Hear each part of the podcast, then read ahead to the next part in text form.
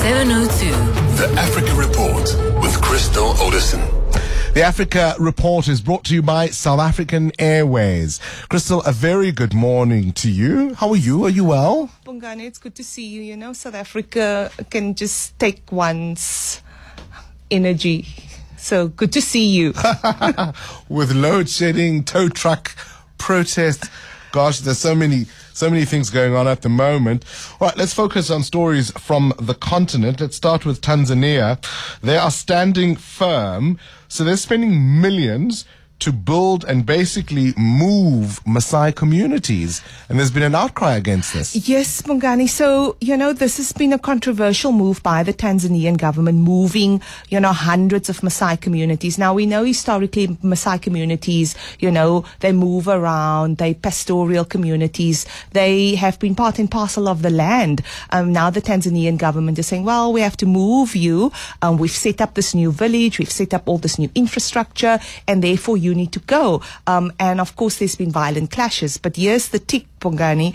Um, there's a land deal attached to it because in the 1990s, a Dubai-based hunting company, um, you know, acquired exclusive rights to this land, and now they want to hunt and just have the land to themselves. Now, the irony is that the Tanzanian government is against a, there's a legal East African Court of Justice court order granting an injunction against moving the Maasai communities. We've seen international outcry by um, conservation bodies around this move, but the Tanzanian government is going ahead. And again, Bongani, you know, with so much happening in the world, you know, so one gets so consumed and you know, pastoral or rural communities are often forgotten. And in this case, the Maasai community is an essential part of, you know, a community in Africa still simply being, their rights being trampled Gosh. on. I mean, post-colonial governments doing this to their own indigenous people. You've seen this kind of thing in Botswana as well, right?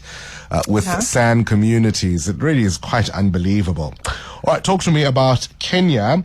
Tax officials now wearing cameras in a bid to deal with corruption. What is that? What's that about? Well, I think firstly, Bongani, you know, when you travel on the continent and you arrive at an airport and when they look you in the eye, the custom officials, you just hope and pray that's about yeah. it. And there's not going to be a conversation about Coke money or my sister. Oh, How are you? I remember landing with a crew, a TV crew in Nairobi, and there was a conversation. Absolutely. And now this is the war against bribes. You know, the Kenyan revenue authorities are now going to institute um, their workers wearing body cameras to exactly deal with this corruption because they're saying the way it's happening at the ports, at the international airport. It's just simply too much and they need to clamp down on corruption. There's been long standing issues with, you know, people taking bribes, customs officials just being very dodgy, and the Kenyan revenue authorities are saying, look, enough now. We need to deal with this. We're actually going to